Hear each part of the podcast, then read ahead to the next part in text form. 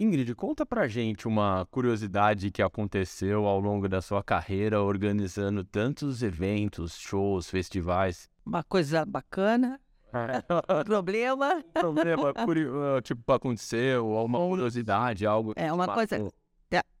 Desculpa, agora vindo para cá, eu estava lembrando disso, né, do trânsito e tal, e das chuvas. É, uma vez eu fiz um show no AMB com dois artistas muito famosos e a gente estava esperando 10 mil pessoas, 12 mil pessoas, porque no AMB comporta-se né, essa quantidade de pessoas. E a gente fez toda a montagem, maravilhoso, e caiu daquelas chuvas incríveis em São Paulo, que alagou São Paulo inteiro. E a gente estava do outro lado do Anhangabaú, né? A maioria das pessoas que iam ao show moram do lado de cá do Rio, não do lado de lá. Então a gente acabou tendo, sei lá, 900 pessoas, mas o mais engraçado foi que, assim, alagou a área de camarins, alagou toda a área, as partes de atrás do palco, as barricadas começaram a sair nadando, assim, né, como um riozinho. E os dois artistas principais, é, como os camarins estavam alagados, foram parar na minha sala e sentaram em cima de um freezer. Eu tinha um freezer e ficaram conversando enquanto o pessoal estava limpando para a gente poder voltar para os camarins. E aí entra a gerente de A e B, que estava super preocupada como é que ia servir os camarins, entra para falar comigo e não reparou né, nas pessoas que estavam ali. E aí ela tá conversando comigo e tal, de repente ela olha para trás assim, né, e fala, ah, é, são, né, essas São eles? são eles, né? e ela ficou assim, muda, né? Tipo assim, quase caiu dura e seca, né? Então, eu sempre lembro que é uma coisa super engraçada, né? A pessoa entra para falar com você e de repente tá lá, né? Sei lá eu, né? A pessoa que imagina, tá o Eric Clapton sentado em cima do, né, do freezer conversando com Santana, sei lá eu, né? É, então, são, acontece casos muito curiosos nessa parte do backstage, tá? Isso só uma. Eu lembrei porque acabei de lembrar desse, desse episódio por causa das chuvas.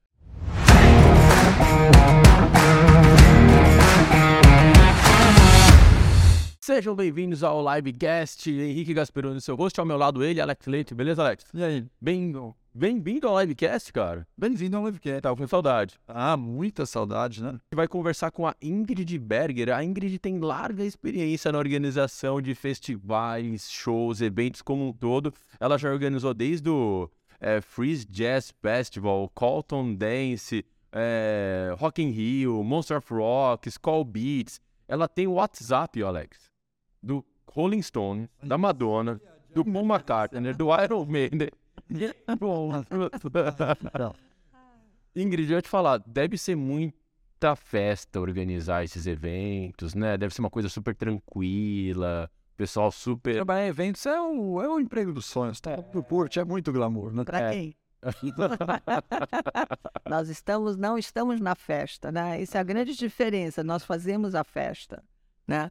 É, é um mundo realmente glamouroso. Eu, eu vou contar como é que né, foi muito louco. Assim, eu, eu morava na Europa e eu fui convidada para ir ver um show do Zeppelin, não, The Who, em Fréjus, na França, no Mariana. E na época eu era casado com um jornalista musical. E aí a gente foi convidado para ir no backstage, coisa que na época eu nem imaginava esse universo.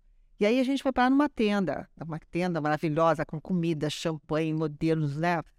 Artistas conhecidos, helicópteros subindo e descendo. Eu falava, gente, que vida bacana, né? Queria eu estar aqui, né? Anos mais tarde eu tô montando a tenda, chamando helicóptero. entendeu? É, mas é isso, não tem, assim, glamour no nosso trabalho não tem. Nós temos é muito trabalho, fazemos o glamour acontecer, né? É, mas é um, é um lugar muito profissional né? Óbvio que rola festa, algo, né? Rola, né? Às vezes os, caras querem fazer uma coisa depois do show, estão super felizes, a gente faz, né, faz uma festa, assim, mas geralmente camarim é um espaço muito reservado, né? Onde a gente tem que se preparar para ir para o show, tem que ter né, tranquilidade, e a gente também tem que passar isso, né? Passar tranquilo, apesar de N problemas que acontecem durante o dia, a gente tem que estar cool. Cool. tá? E é muito louco, né? Porque as pessoas têm, né? Muita gente que é de fora, é o que você falou, essa primeira impressão sua quando foi no show, acha que trabalhar em evento deve ser um glamour. E na verdade é muito perrengue, é muito difícil. É, e como funciona essa parte de, de trabalho mesmo, em termos de carga horária? Não tem. Não é porque você fala, pô, você pega no Brasil, você pega a legislação trabalhista, fala de carga horária.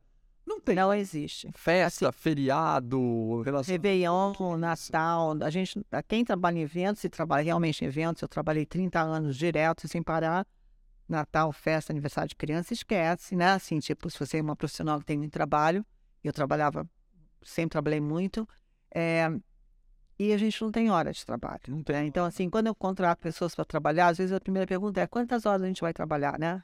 Nossa, Que é, não, fala 8 horas por dia, né? não existe, né? Não tem. É, as pessoas sim vão comer, as pessoas sim vão dormir, as pessoas sim vão ao banheiro, vamos dizer assim, né? Mas não tem hora, né? Às vezes eu trabalho 12 horas, às vezes eu trabalho 24 horas, às vezes eu trabalho 48 horas sem parar, né? Tudo depende do, do evento. Não é que a gente vai fazer um evento que vai trabalhar 48 horas, mas aí choveu, né? São, são coisas que acontecem durante a montagem do evento é, que, de repente, exige que você esteja lá 24 horas por dia, né? 24 horas. É, tem horas que você pode né, conseguir, entre nós, a equipe, fazer rodízio. Você vai dormir, eu fico. Você fica à noite, você final da madrugada, eu venho de manhã cedo. Mas a minha experiência como produtora no Brasil é uma coisa. Quando eu saí do Brasil para trabalhar em Lisboa, ou em Madrid, ou em Las Vegas, né, nos Estados Unidos, tal, que a gente, eu fiz algumas edições do Rock in Rio, faço algumas não, faço todas que tem fora do Brasil, fiz é, totalmente diferente. Os Estados Unidos tem hora, tem union, os carregadores, por exemplo, eles trabalham tantas horas, acabou a hora deles, vão embora. Aí tem shift, vem outros. Né? Independente do, do horário, se eu tiver que trabalhar 24 horas, eu vou ter carregadores 24 horas, mas não é o mesmo. Aqui no Brasil eu tenho o mesmo. Os meus carregadores ficam comigo o tempo que eu precisar.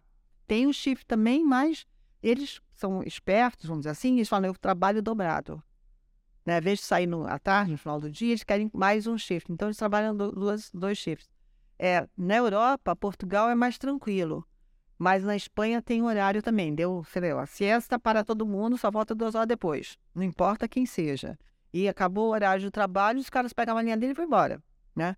Então, a gente sempre tem que contratar, né? Vamos dizer, três horários, né? Isso, Como se fosse pensar em fábricas, Sim, três turnos de São fábrica. três turnos de fábrica. Se eu Tá. virar até as quatro da manhã, são três turnos. Eu começo às sete da manhã, vou até às quatro. Então, tem né, os horários certos. Mas nós que estamos ali no evento, não tem horário, cara. É, eu sou coordenadora de, de backstage. Às vezes eu tenho né, 20 camarins para fazer durante um dia inteiro. E aí, a mesma posição que você tem, que não é você, obviamente, né? Sim, de, um, de uma pessoa da Espanha ou de um americano, ele também trabalha que nem você. trabalho. Mesmo que troque o shift dos Sim. caras, ele. Sim. sim A é equipe dele pode, né, pode, pode trocar, mas É. assim, nós que somos, vamos dizer, o head, né, Head, cabeça. É, a gente tá ali, não tem, não tem, não tem que ir embora, né? Não dá pra Não ir tem embora. backup. Não dá pra ir Eu embora. me lembro que teve uma, um Rock in Rio 2001, foi surreal. É, meus camarins eram no Rio Centro, não eram dentro da cidade do rock, eu estava do outro lado da avenida, né? É, eu coloquei, tinha uma, uma salinha de gravação dentro da sala que eu estava, da sala de produção, eu coloquei um colchão ali e deitava ali com o radinho ligado, né? Tipo, duas, três horas de esticar o corpo, porque eram, eram sei lá, eu, 500, 600 pessoas por dia no camarim e foram 10 dias, né, de festival, ou sete dias, nem me lembro, mas foi muito puxado. Então, nem pensar em ir para hotel, né? Porque o tempo que você gasta para se deslocar, né?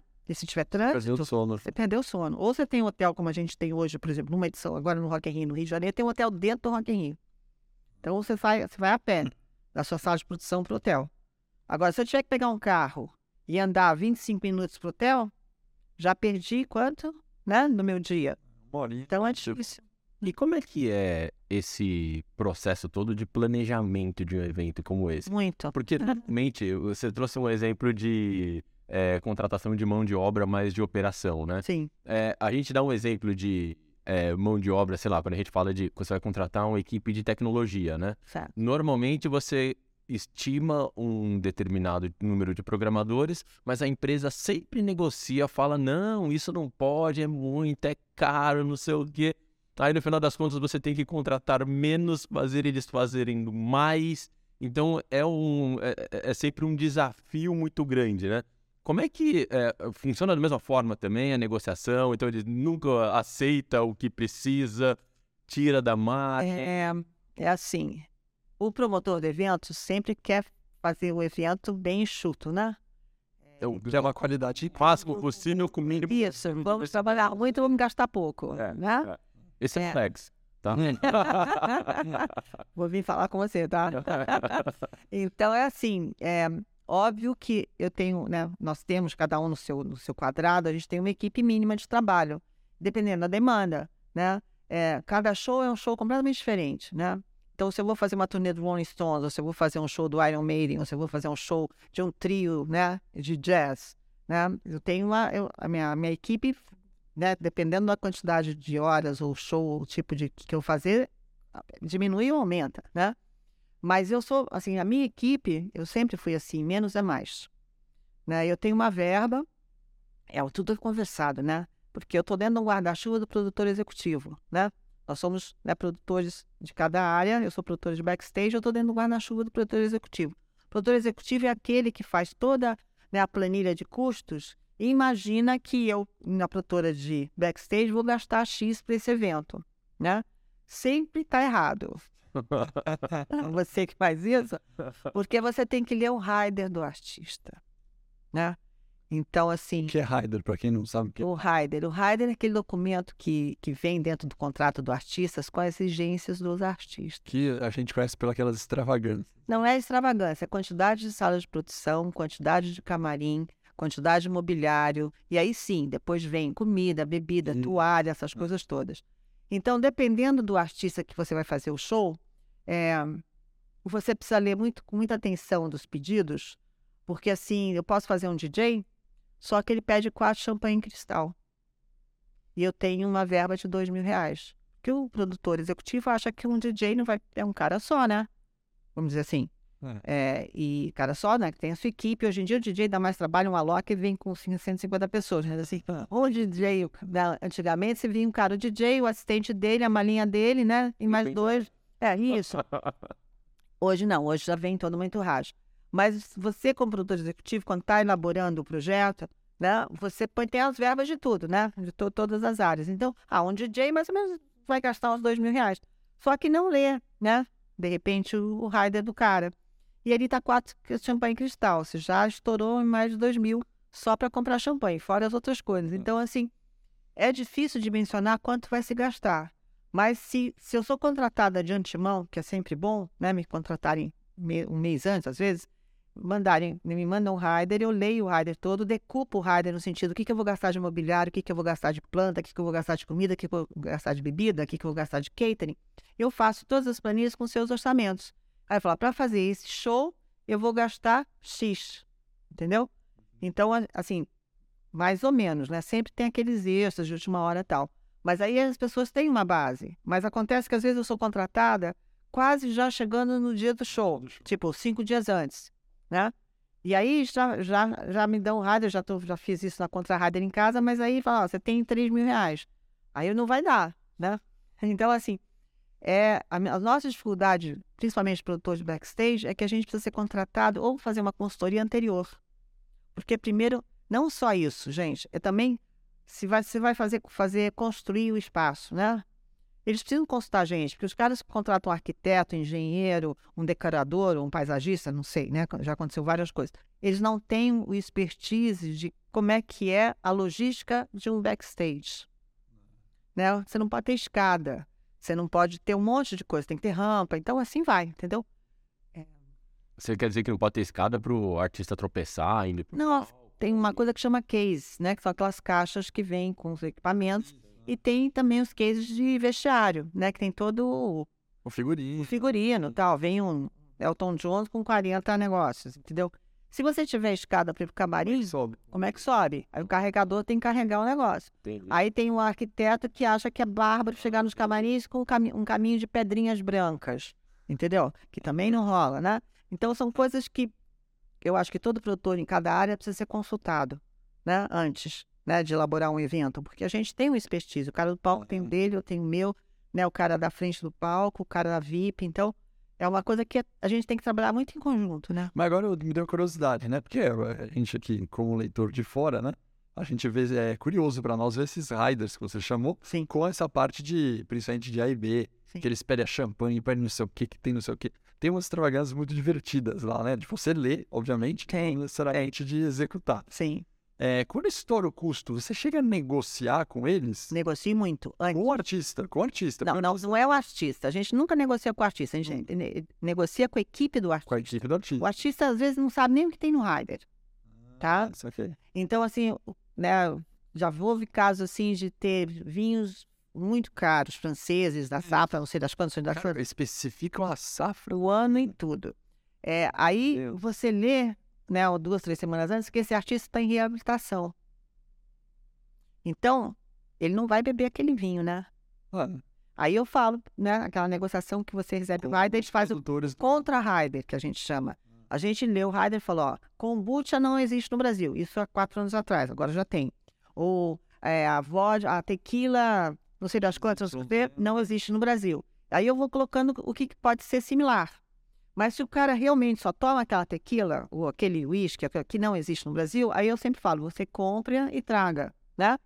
É, sempre tem esse contra-rider, né? Mas, às vezes, é, eles querem tudo que está ali porque está no contrato. A partir do momento que o promotor do evento assinou e se os itens do rider está dentro- estão dentro do contrato, porque às vezes vem o, o- às vezes ele vem separado, então não está dentro do contrato.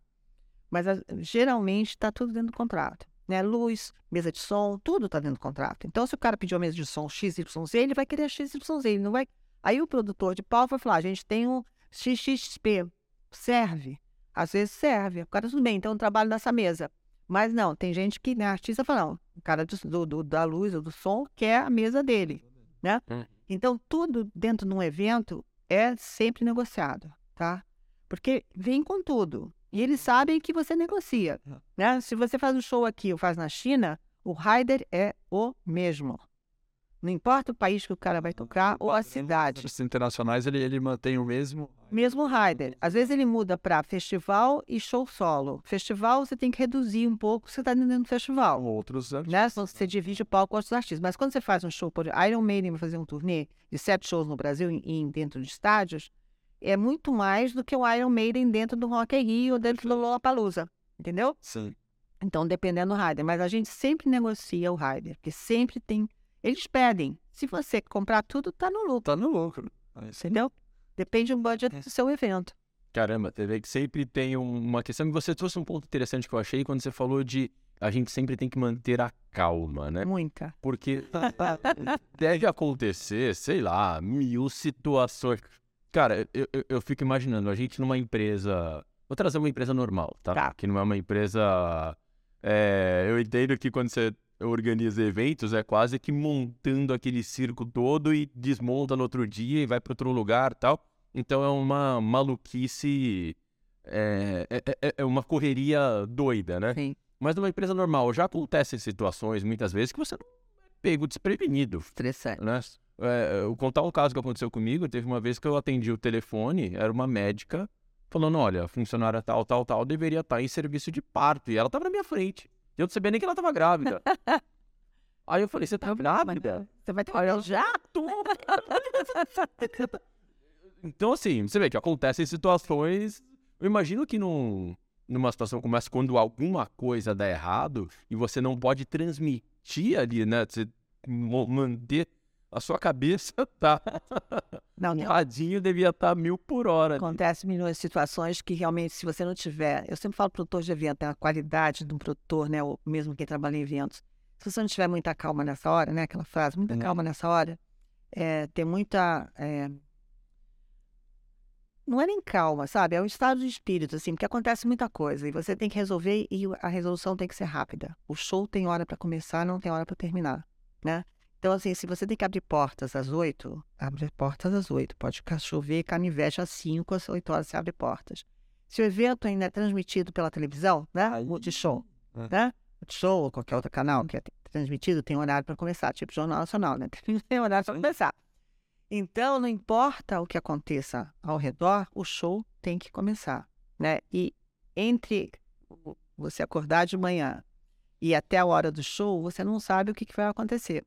Pode ser que o dia seja céu azul de brigadeiro, né? Mas é raro, não é? Muito raro. Difícil, né? Muito raro. Pelo que a gente vê nos nossos eventos que a gente faz É. aqui, é muito, muito difícil, difícil. ter algum estresse, Sim. mesmo que seja pequenininho no dia Sim. do evento. O fornecedor não entregou. Não. Isso é praxe, né? Atrasou, a comida não está na hora certa, o cara. Não, não, muita coisa acontece. Mas eu, com a minha experiência toda, né, eu já passei por tanta coisa, gente, que eu sou uma pessoa muito cool, sabe? Assim, eu resolvo, mas sem estar aquela, sem estar com aquela cara de terror, né? Às vezes eu esqueço coisas, né? É, teve um show há pouco tempo atrás que o pessoal, a equipe do artista chega sempre de manhã cedo, né? O artista só chega às 5 horas para passar som, não sei o quê. Mas a equipe chega às 7, 6 horas da manhã, né? Pra gente montar todo o show. E aí, a certa altura, o, o, o cara que cuidava dos camarins, do catering do artista, chegou para mim e falou assim: as compras do chefe já chegaram? E eu olhei pro cara e falei, as compras do chefe já chegaram, né? Aquela cara de paisagem, né? É, que compras, da onde, da onde é que tá essa lista, né? E aí você tem que transparecer que tá tudo bem. Eu virei para ele e falei, não, estão a caminho. Estão a caminho. Né? O, o Runner e meu produtor de AIB tá no supermercado fazendo as compras. Virei as costas, saí andando devagarzinho, né? Lá dentro, querendo sair correndo. Ele fala, E- meu, que compra são essas? né? E aí, nessa hora, você tem que né, sair correndo, resolver. E quando a chefe chegou, que era uma mulher, a gente acabou de chegar e colocando né, as coisas na cozinha, assim, né? Tipo, feliz, contente que estava tudo lá. Aí ela vira para mim e fala assim: meu assistente está aqui? Ainda tinha um assistente, né? Aí eu, eu olhei para o rapaz que era o runner, a pessoa que sai para fazer compras e tal. Fala, Tá aqui, ó. Eu falei, é claro, o João tá aqui. Aí ele falou pra mim baixinho, eu não sei cozinhar. Eu falei, dane-se. Quem entrou em evento, né? Tipo, você tá no evento, meu amigo. Vai com tudo, né? Então, acontece isso todos os dias, tá?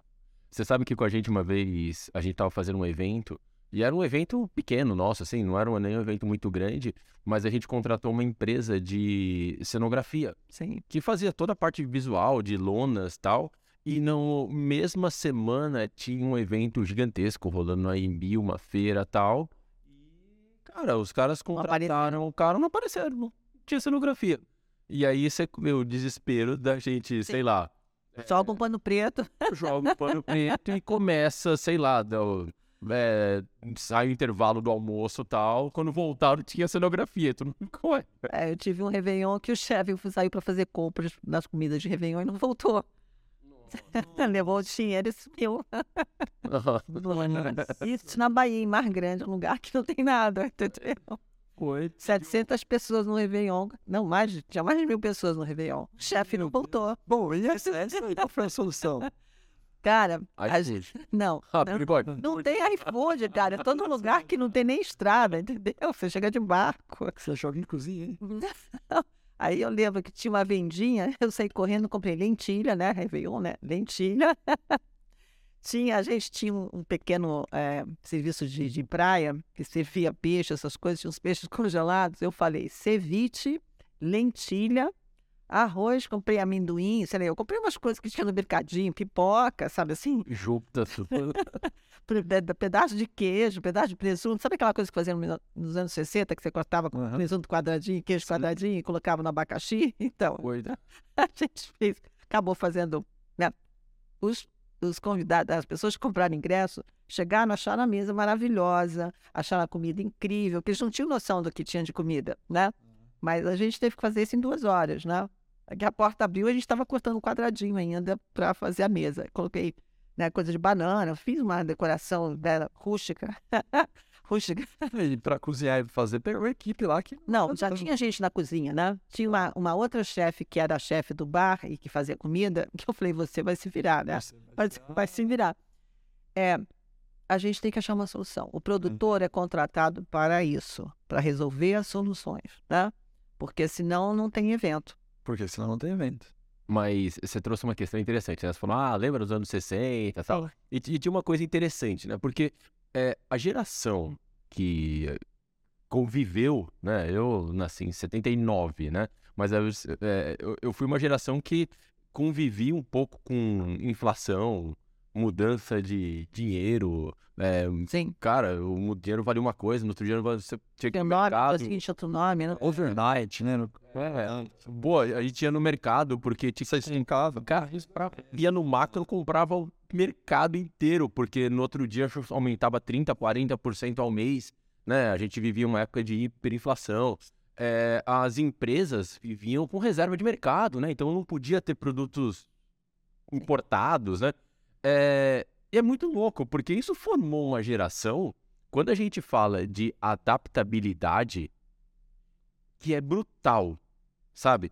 É muito louco, porque a gente simplesmente não. É o brasileiro. Exatamente. É o brasileiro. Mas é uma. Que, que assim, ó, beleza, o que eu vou fazer hoje eu não sei, mas o que preciso, o que eu vou, que. Sabe, você vende o almoço e compra janta tal. Eu me lembro que eu trabalhava numa área de informática de uma empresa pequena tal, e tinha que arrumar os computadores. A empresa tinha. Era uma empresa de cobrança, e tinha que arrumar os computadores. Cara, não tinha esse negócio de suporte, nada. Você entrava ali de baixo, os fios ia perdendo tal, e tem que arrumar e tem que funcionar, né?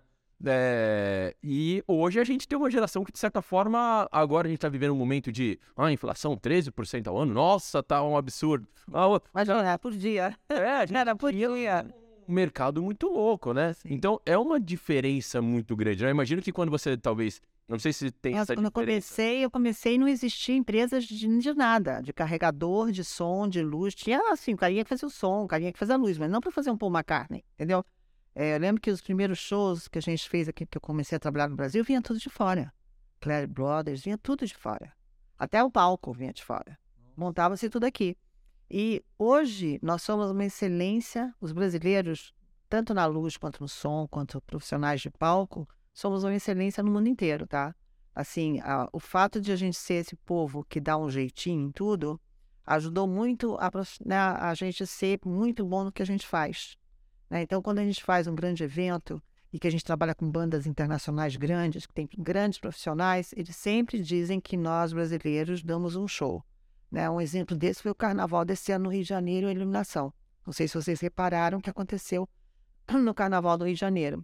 Nunca a passarela do samba teve essa iluminação, que são iluminações que, dependendo da cor da escola, mudava a cor da luz da passarela. Nossa, que louco. E, e tinha momentos no- nos desfiles que eram momentos próprios de cada escola que tinha uma iluminação própria. Entendeu? Como se fosse um show de rock and roll. Entendeu? Então, a- o brasileiro não só. Eu acho ele muito resiliente, né? Que é, né? A gente né, tá sempre ali. Não só, mas ele, ele é rápido, né? De, de pegar as coisas, vamos dizer, as coisas novas, né? A gente viu isso na, na- pandemia, né? É, na, na live, tudo que estava acontecendo, né? Então, na área de entretenimento, a gente é muito pra frente, sabe? Assim, show num sertanejo, num Gustavo Lima, desses, desses caras, cara, de um Alok, é, ninguém faz isso no mundo, entendeu? E é curioso, porque, por exemplo, você fala nisso aí, é, eu consigo comparar outros setores do Brasil, como, por exemplo, o setor bancário. O setor bancário do Brasil é o melhor do mundo. Até pela questão do quê? Tanta diversidade, tanta complexidade no Brasil, que você acaba sendo um especialista e o Brasil tem uma ótima área de TI, tem um ótimo setor bancário. Então, tem vários né, segmentos que é. Mas você falou da, da experiência do Brasil ser tão bom ou até melhor em algumas coisas em termos de entrega, né? Sim. É, é curioso, porque quando a gente vai. Eu, né? A gente já comentou muito, né? Viagem para os Estados Unidos. A gente vai no restaurante. Falar de coisa bem operacional. A gente vai no restaurante e a gente olha quantos garçons, quantas pessoas. Não é garçom, quantas pessoas tem trabalhando no restaurante. A gente vai falar, cara, tem sim. E o restaurante vou inventar, é para 200 pessoas. Aí você pega um restaurante de 200 pessoas no Brasil, você tem 25 trabalhando, que é 10 garçons. 5 na cozinha. O cara lá dos Estados Unidos, o cara é caixa, Tudo. garçom, limpa e faz tudo. Tá. Você vê es- essa, porque apesar da gente entregar shows incríveis, com muita qualidade técnica, se eu comparar pessoa a pessoa, né? Como se fosse headcount, headcount, a gente tem, para produzir o mesmo show, mais ou menos pessoas. Mais, Tem mais mesmo. mais, tem mais.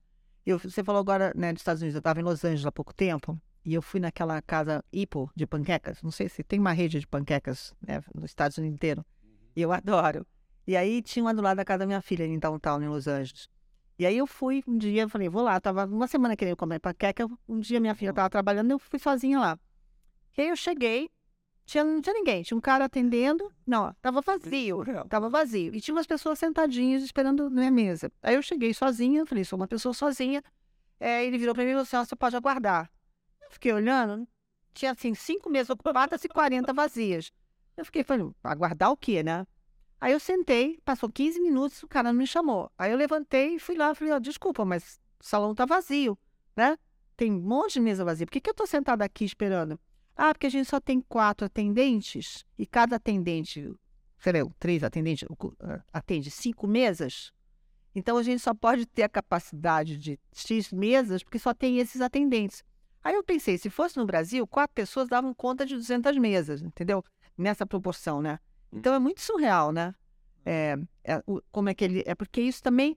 o, o, empregado, o empregado não quer trabalhar mais do que é necessário, né? Se ele só faz, só tem cinco meses, ele só faz cinco meses. O empregado aqui, se você falar para ele o salão inteiro é seu, ele vai se virar no salão inteiro, né? É essa a diferença também no, no evento, No evento. né? Mas a gente tem O mais carregador, ele, ele, é, ele carrega, mas ele também vira outra coisa se for necessário. entendeu? Isso.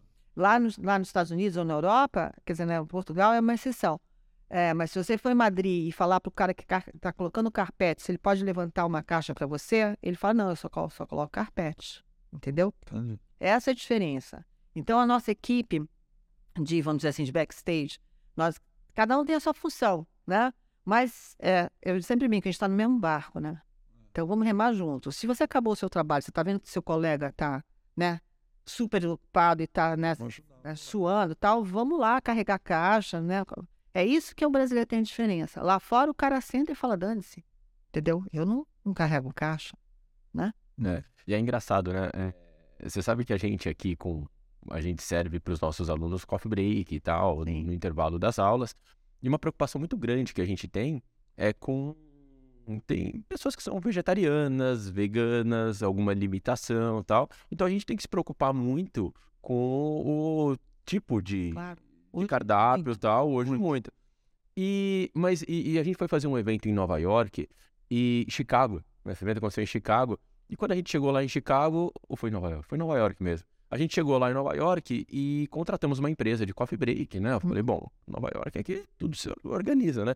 Quando eu cheguei lá para ver o evento, o coffee break estava montado.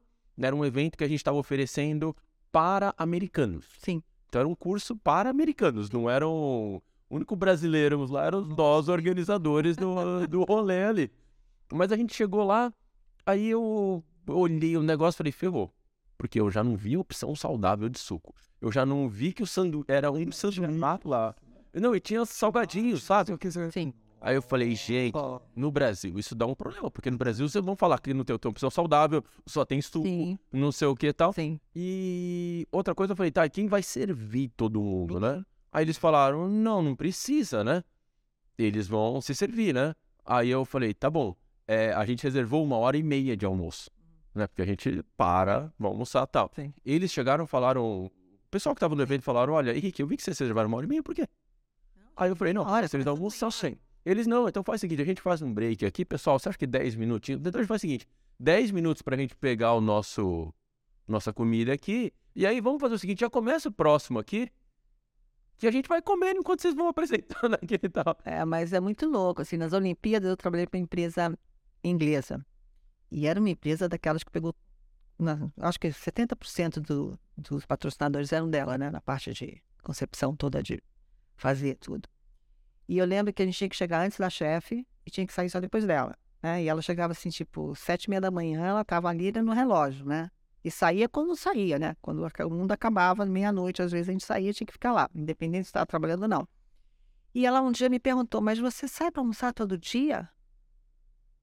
Eu falei, claro. Ah, Lógico. Eu chego às sete e meia, quando é meio de meia, eu tô com fome, né? Sai para almoçar. Tá, rápido, né? Comida aquilo, não fico uma hora almoçando, mas, né? Ah, não. A gente almoça sempre no escritório, traz um sanduíche, traz uma quentinha. E eu falei assim, me desculpa, mas aqui no Brasil a gente almoça. Entendeu? A gente sai para almoçar. Entendeu? Assim, a gente tem horário de almoço. Né? E não ia falar que é lei, mas a gente tem horário de almoço. Então eles têm um sistema de trabalho que eu vejo lá fora também. Nos Estados Unidos, todo mundo comia na mesa. Na mesa. Na mesa. Ninguém levanta. É. Chama, né? iFood, sei lá o quê, e não vai O cara dá um saquinho lá com... E do lado do, do computador, tá comendo migalha no computador, ninguém sai. Então eles. Mas também quando é 5 horas da tarde, vamos assim, né? Solta a caneta e vai embora. Tchau. É muito legal você ter essa experiência de fazer o mesmo evento em países diferentes. Muda muito, assim, eu digo... Muito. fazer um, sei lá, você deu um exemplo aqui, um DJ tocando no Brasil, o mesmo DJ tocando lá Muito, fora. Muda muito. Assim, muda tudo. Muda a equipe, muda a quantidade, muda. é, um exemplo, eu faço aqui no Brasil, mesmo, né, mesmo artista né, que vai cantar aqui, canta em Portugal, por exemplo, né, num festival. É, aqui eu tenho que mandar o cara, tem que mandar um intérprete buscar, né, no aeroporto, que ninguém fala português, né? Você tem que ter intérprete de, artista, intérprete de, técnica, intérprete de, do agente, você tem que ter uma equipe que fica tipo babá de artista, né? É, você leva para hotel, você leva para passar de som, você reserva restaurante, você faz tudo e depois, quando acaba tudo, você entrega o cara no aeroporto para ir no avião tchau e benção, né? Na Europa, ele já chegou. Você chega às sete horas da manhã no evento, é, os ônibus, se o cara tem os turbuses, né? Os ônibus já estão todos lá. O artista chega na hora marcada, o artista vai embora, você não tem problema nenhum. Você nem se Nem, você não sabe nem a hora que ele chega. né? Você- lógico que você sabe a hora que ele chega, né? Ah. nesse sentido, entendeu? Você não é responsável por eles. Eles, vão, eles já sabem que tem que estar lá às sete. Os técnicos têm que chegar às sete horas da manhã, o artista tem que chegar às três para passar o som, o artista vai subir às onze da noite. Você não se preocupa por- com eles. Aqui você tem que levar, buscar, sabe assim? É uma outra dinâmica e te dá muito mais trabalho. Né? Primeiro que eles não falam a língua, né? Então você tem inter... E aí você tem essas pessoas, por exemplo, o intérprete do artista, vamos dizer assim, da entourage, né? Do artista. É, quando ele entra, chega para fazer o show, geralmente a gente fica quatro, cinco horas no, no show, né? A gente chegam antes, duas horas antes, três horas antes, às vezes, para se arrumar e tal. Fazem o show, às vezes eles vão embora direto, às vezes voltam no camarim. Só que esse intérprete fica sem fazer absolutamente nada nesse horário. Então, às vezes, eu tenho quatro, cinco, seis pessoas sentadas na minha sala por hora, sem fazer absolutamente nada, que estão esperando o artista, né? É, coisa que lá fora é impensável, Impensável, né? entendeu? E assim, a quantidade de segurança que nós temos no Brasil é impensável lá fora também. Né? VIP lá fora é educado, entendeu? VIP aqui leva salgadinho na bolsa, né? o VIP chega fala que, que- que acha que é o dono da festa. Lá. não precisa nem ter pulseirinha VIP lá fora, sabe? Quem é VIP é VIP. Entendeu? Os caras sabem se comportar. É muito louco, cara, essa, essa relação. E uma coisa que sempre me chama atenção, né? É, eu, eu viajo muito, né? Então, às vezes, eu vou em shows. E aí eu ganho convites na área VIP lá, em Londres, eu vou num super show lá. Aí eu chego e falo, né, no lugar que vão dar os ingressos para você entrar, eu sou a Ingrid Berger, né? O cara olha na lista Ingrid Berger, não me pega a identidade, Ah, não me dá uma pulseira, nada. Me dá um negócio, eu vou andando, aí tem lá que setor que é, o cara, ah, só, né, eu mostro o ingresso, sa- e assim, portas abertas, não tem nada fechado, sabe assim, é, é uma outra educação, né, assim, nesse sentido de, eu vejo muita diferença, sempre vi, né, aqui, quando eu faço área VIP, cara, Você tem que ter dois, depois três seguranças. dois mais segurança. Na porta. camarote, camarote de carnaval, sabe, uma das melhores coisas que é pra fazer na vida é camarote de carnaval, entendeu, aí todo mundo é ex-BBB, ex-fazenda, ex, ex alguma coisa, entendeu? E todo mundo é VIP, todo, todo mundo quer ter é acesso. VIP, todo mundo é, que tem Ah, tem que ter acesso, tem porta, tudo de graça, né? É, é difícil trabalhar, entendeu? E quem é, quer entrar nesse meio, aquela pessoa que fala, poxa, também quero participar, legal tem perrengue, mas eu gosto de música, quero. Sou fã, Sou fã. sou. Tá, e aí? É, primeiro é se capacitar, gente. Hoje em dia, eu não consigo mais é, ver pessoas que não fazem algum curso de capacitação. Técnico, né? Cursos técnicos, que já temos muitos aqui no mercado. Tanto Rio, São Paulo já tem muito curso técnico online, presencial. É muito importante porque é para você ver o universo, né? Antigamente a gente catava o carregador na esquina, né? Um carinha andando na esquina que, ó, 50 reais, vamos carregar umas caixas aqui, né? Até para ser carregador hoje tem curso, né? Tem jeito de carregar case, tem jeito de, de colocar luz, tem jeito, né? Então, eu acho que qualquer profissão você tem que se capacitar. E entretenimento, você tem uma gama enorme de setores que você entra. Você pode ser arquiteto, engenheiro, você pode ser designer, você pode ser o cara da planilha, você pode ser o cara da logística, você pode, né? Então, assim, hoje já tem cursos de todas essas áreas, né? Óbvio que, como todos, todos os trabalhos, é, é legal você ter um contato, né? Hoje em dia, principalmente hoje em dia, né? As coisas funcionam muito com contato, porque você tem uma gama enorme de, de relações, não só físicas, como os virtuais, né? Então, é óbvio que é um mundo um pouco fechado, né? Como todo mundo, né? É... Mas se você fizer um curso, se você né, for chamado para fazer pulseirinha na área de fora do Maracanã, é, né? Aí o cara falou, ah, mas eu queria ficar lá dentro do show, né? Eu quero já começar dentro do show. A gente não começa já dentro do show, né? A gente tem que começar, sei lá, como eu falei, colocar a pulseirinha no cara da fila.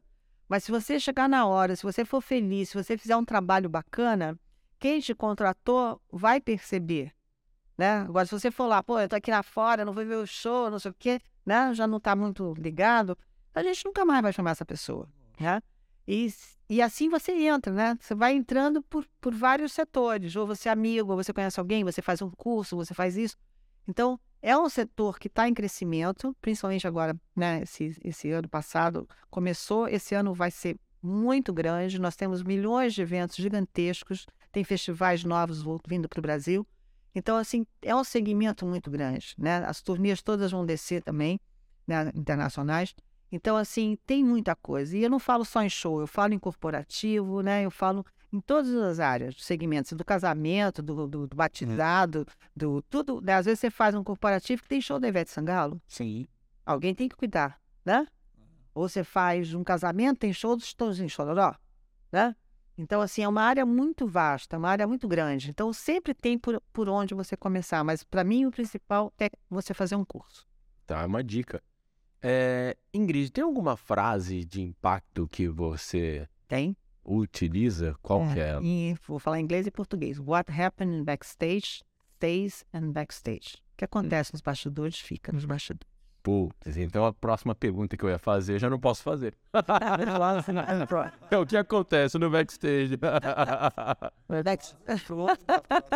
é, o que acontece no backstage. É, fica em Vegas. Isso foi uma frase que um amigo meu falou há muitos anos e a gente estava brincando e a gente chamava ele de cow- cowboy. Ele mora em Miami, mas ele, todo show ele vinha de chapéu de cowboy, bota assim. E um dia ele falou essa frase e a gente escreveu. E eu comecei a usar essa frase em todos os eventos, né, na área de backstage. E é bacana que os artistas sempre fotografam, porque tá sempre, né, tipo, uma- numa parede, né, grande. E aí você vê que todo mundo vai lá e né, para ali para fotografar, porque é realmente isso. Né? Óbvio que acontecem coisas incríveis no backstage, né? Mas acontece muito perrengue, né? Tem muita coisa que a gente não pode falar, né? Que a gente sabe, mas fica quieto, né? Não é que quieto, ninguém vai ficar falando. Lógico. é Eu dou uma muita entrevista, né? Eu falo, faço, eu, nesses anos todos, eu sempre sou a pessoa mais procurada quando tem um evento, né?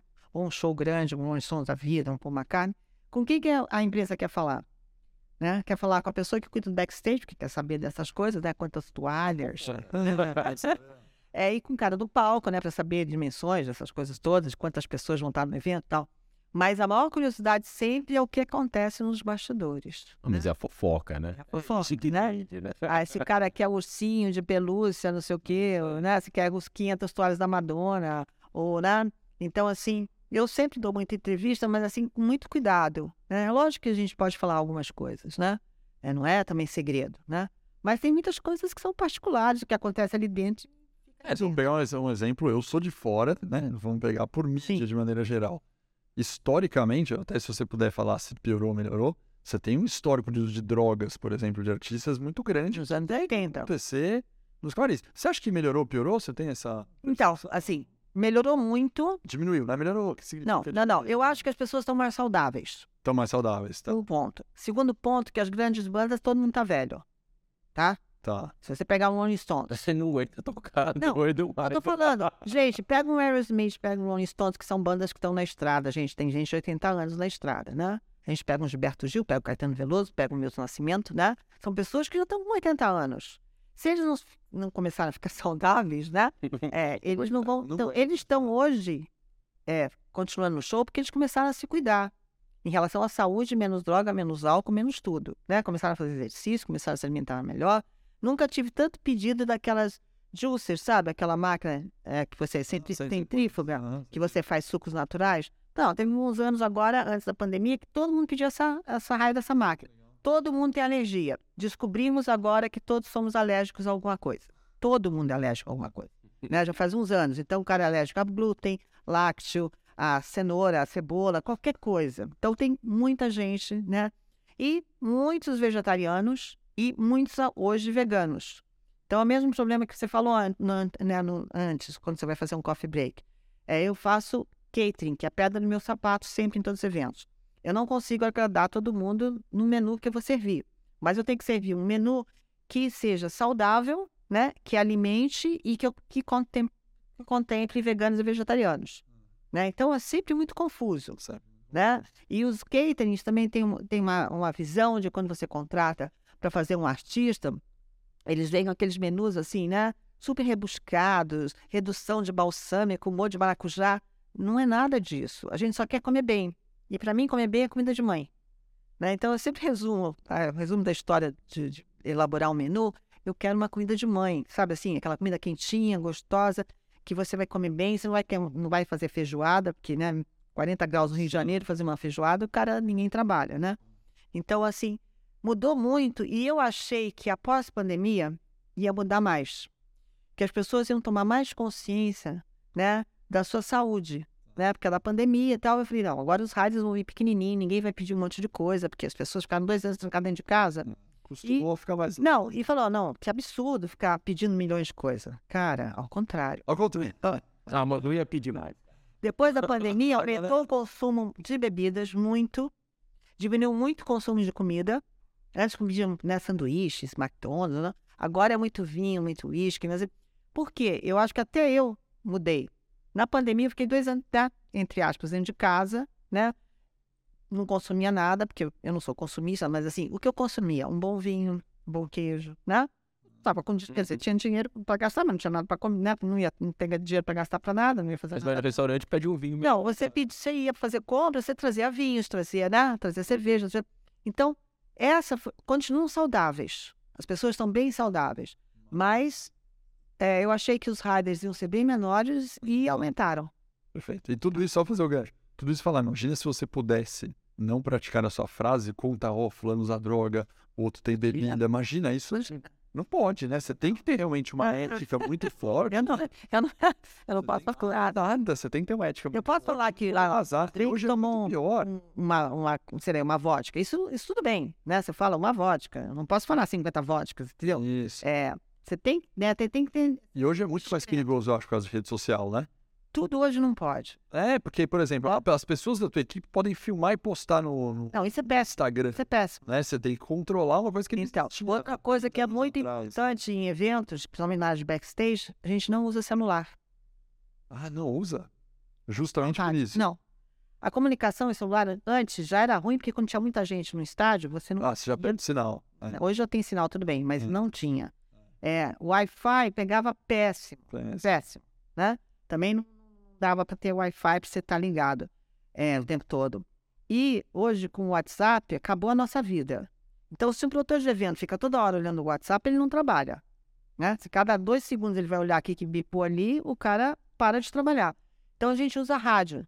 Né? Não é que você não faça, né, responda ao WhatsApp, nada disso. Mas, para você ser um produtor eficiente, você está no rádio, todo mundo está no rádio. Legal. Né? É, o celular, ele existe, mas está ali.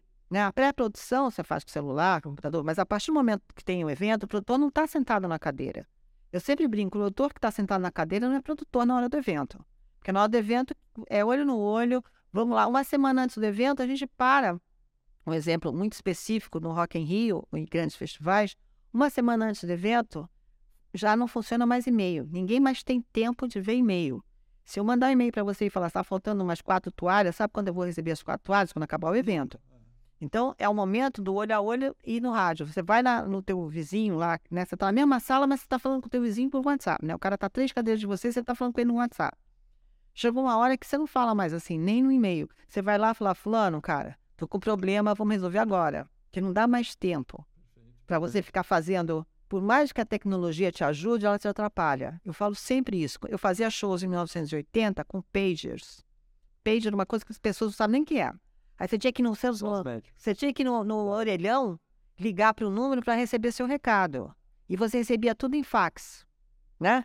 O, o do Paul McCartney chegava em fax, né? Porque não tinha computador, chegava em fax.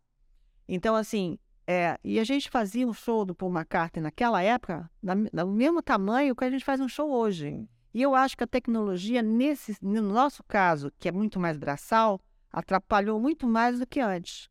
Porque hoje você fica sentado o dia inteiro atrás de um computador ou dentro de um celular e você esquece de olhar, esquece de levantar da cadeira, entendeu? E evento não é feito por computador. Eventos são feitos ainda por pessoas, humanos. Então, o olhar, a conversa, né? Vamos um ajudar o outro, vamos carregar, vamos fazer tudo junto.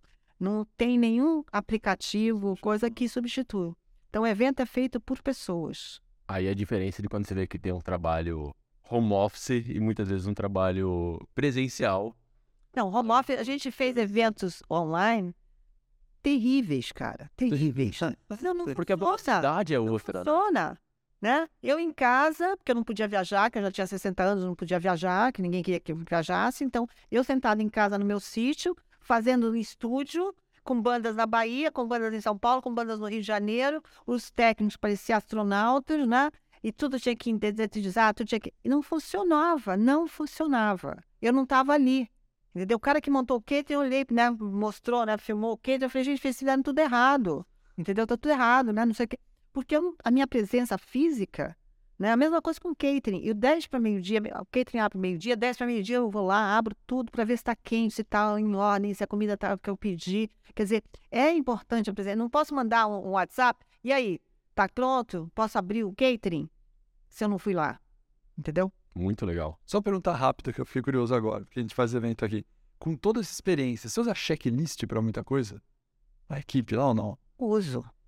Usa, né? Uso. E tudo, né? É aquela coisa. E eu uso caderno, gente, até hoje. Mas aí você vai ticando? Eu vou ticando, vou ticando. Eu não, sabe assim, é tudo muito rápido.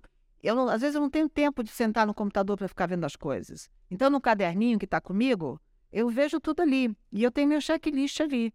Ó, Eu tenho no computador também, me fiz- eu tenho mil aplicativos, as coisas novas e tal. Eu não consigo funcionar assim.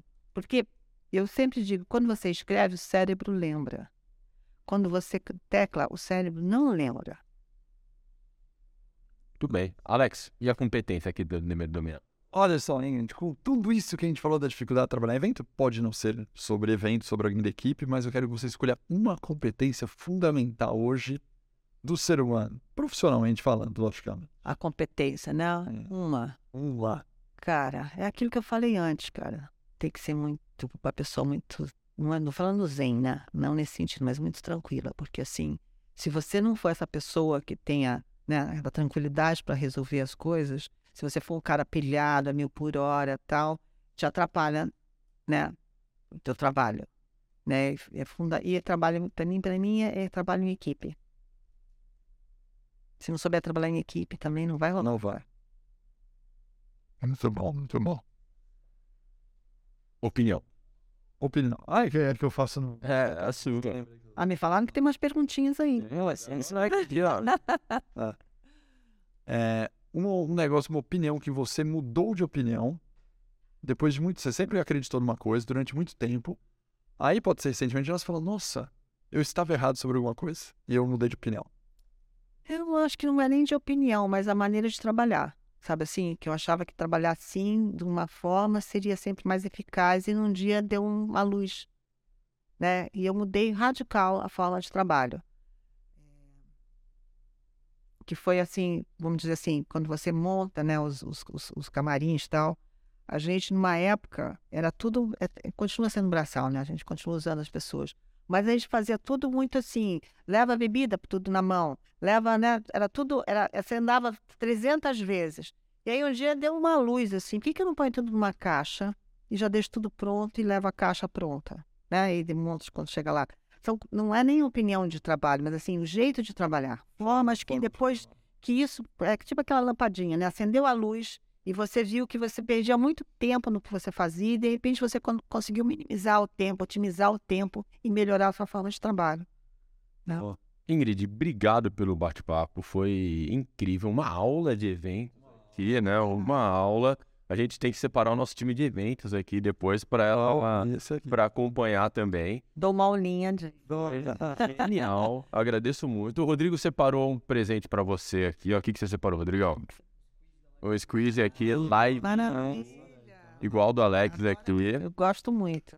Mas antes, você vai ter que me dar uma sugestão de uma música pra gente colocar para os nossos alunos escutar. Mas eu vou fazer um pedido especial pra ela.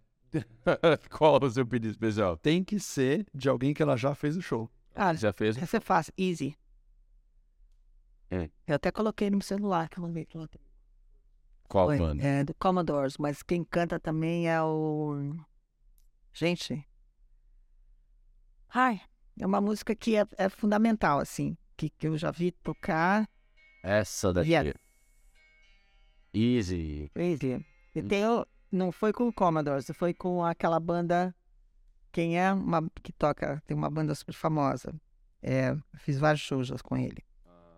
O Mike vai colocar no playlist dele. Ele dá pra ele ser DJ também, hein, Mikeira? É, Olha lá. Essa aí.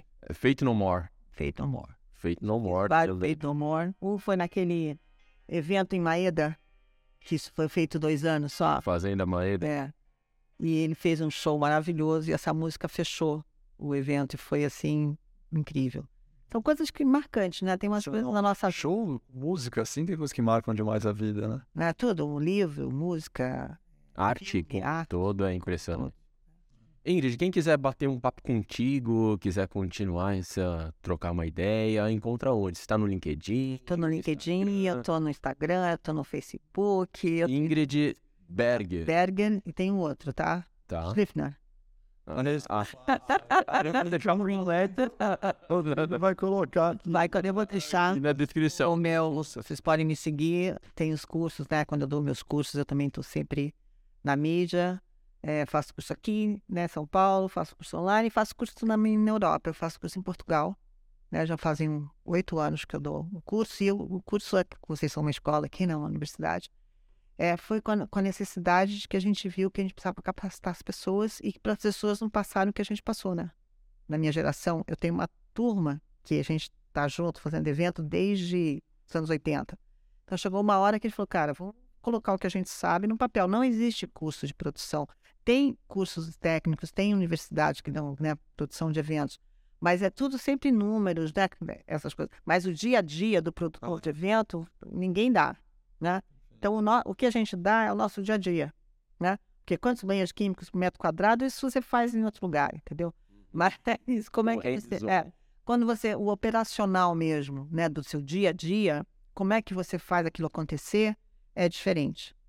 E uma coisa que é interessante é que quando você entra para fazer um treinamento, algum curso, principalmente com quem tem muita bagagem, você tem- corta muito tempo de aprendizado, né? É, toda a bagagem, a, a bagagem de erro que você já fez ou que você já aprendeu, a outra pessoa acaba aproveitando disso. É, e assim, um exemplo ridículo, mas quantas tomadas tem que ter numa sala de camarim? É uma coisa ridícula, É. né? Agora, se tiver uma só, você tá roubado, entendeu? Roubar. Entendeu? então, quem quiser saber quantas tomadas. São coisas ridículas, mas é isso mesmo, cara. Sabe? E te dá um trabalho cão depois, no dia do evento. Aí não tem tomada, entendeu? E aí o cara chega com. O cara vem com, né? Vem a maquiagem, maqui- secador, cabelo, né, né, né. Aí vem o cara com o varinho de som, aí o cara quer uma televisão, aí tem o chapinha do cabelo, aí tem não sei o quê. Quantas tomadas você precisa? Né? Quantos caviados você vai gastar numa cozinha? Aí vem o chefe com aquilo tudo né, de elétrico. Cara, acaba a luz de todo o setor, entendeu? Então são coisas que eu acho que nesses cursos é, é isso, é o pulo do gato, né? Para você passar, né, entender que tem várias coisinhas que são super simples, mas que no evento em si vira um elefante branco, É isso, mano. entendeu? Muito bom. Ingrid, Muito bom. obrigado pelo bate-papo. Adorei. Galera que tá acompanhando, segue lá, curte, faz tudo aquilo que todo mundo já sabe, certo, Alex? E se gostou, faz o quê? Compartilha por nas suas redes sociais e É isso aí. Valeu, galerinha. Forte, forte pra gente aqui, Mike. Forte abraço e até a próxima. Valeu.